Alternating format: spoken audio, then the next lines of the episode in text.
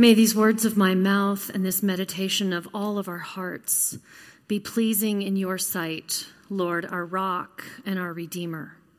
Amen.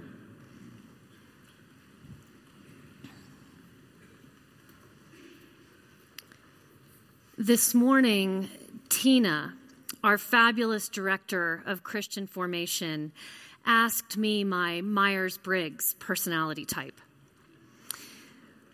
Let me just say, if you are ever asked that, your first question should be, why do you want to know? Because when I confidently announced that I am an E N F P, Tina smiled and said, "You're Peter." Apparently, there is a saint equivalent for each personality type, and I'm Peter. Peter, who hops out of the boat. Peter, who wants to foolishly build a shelter for Jesus, Moses, and Elijah. Peter, who does any number of things without thinking through them and seemingly has no filter. That Peter. I don't want to be Peter, but I do relate to him. In the gospel lesson that we heard tonight. So maybe I'm doomed.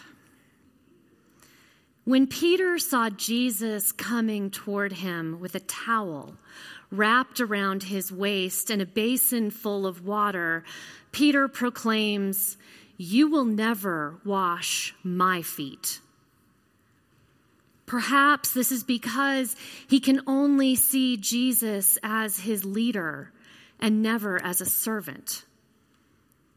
Or perhaps it could be that Peter is too proud to be waited on by Jesus.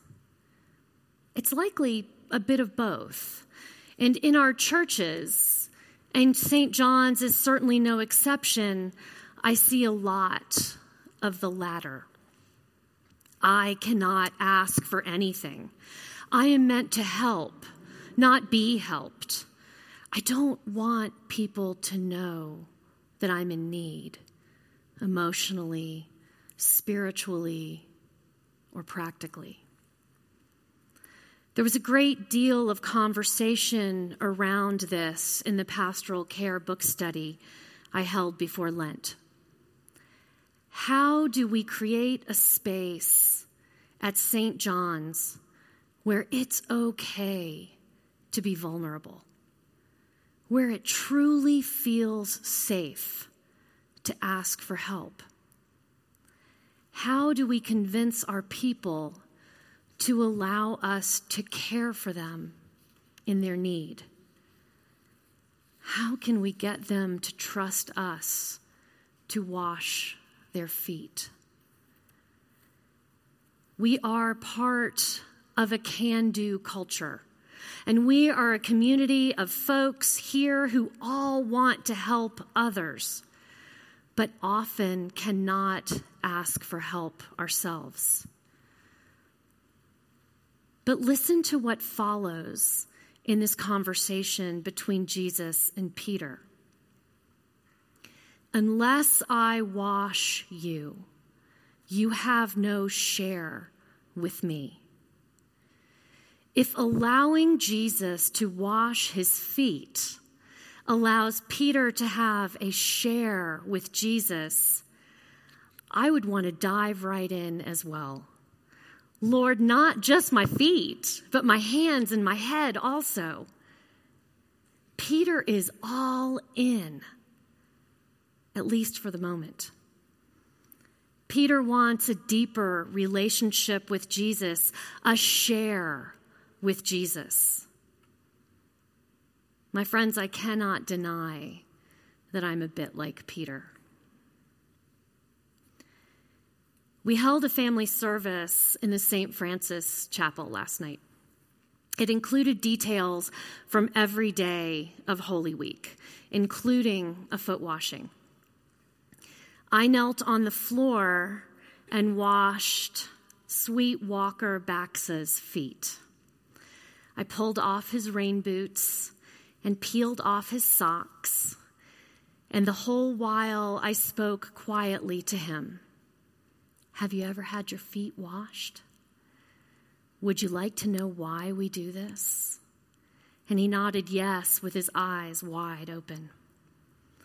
I explained about Jesus' time, sandals and dusty roads, and that servants washed the feet of all who entered houses. He and I agreed that moms still don't much like dirty shoes or feet in the house today. I explained to him that Jesus washed his friends' feet to show them how to care for one another. He watched intently everything that I was doing. It's the best audience I've had in a long time. When we were finished and his feet were dried, he jumped down from the chair, grabbed his boots, and ran to his mom. With the enthusiasm only a five-year-old could muster, he announced, "That felt good. Mom, you do not want to miss this." Out of the mouths of babes. It felt good to be cared for, to be touched, to be spoken to, to be washed by a member of his community. A person in his community he could trust.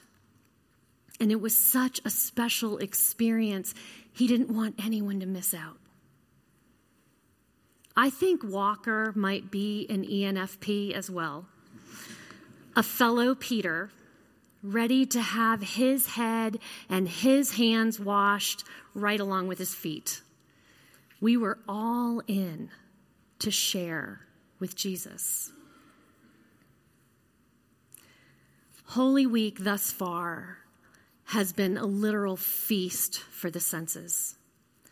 We lent our voices to the Passion last Sunday, and we were bathed in the incense rising like our prayers to God. We heard of Jesus' feet being covered in expensive perfume on Monday. We could practically smell the fragrance through the words. We imagined ourselves as children of light on Tuesday. And we were plunged into darkness and heard the haunting chanting of the choir last night. And we could practically feel that earthquake as the sound rumbled through the cathedral. And tonight, tonight we will feel water splashing over our feet.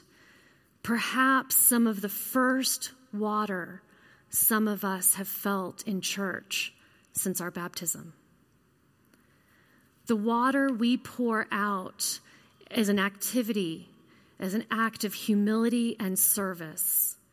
And the water we allow someone else to pour over us as an act of trust.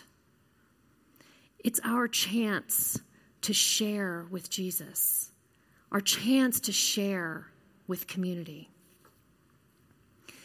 This day, this Maundy Thursday, is so named for a Latin phrase, mandatum novum, a new commandment.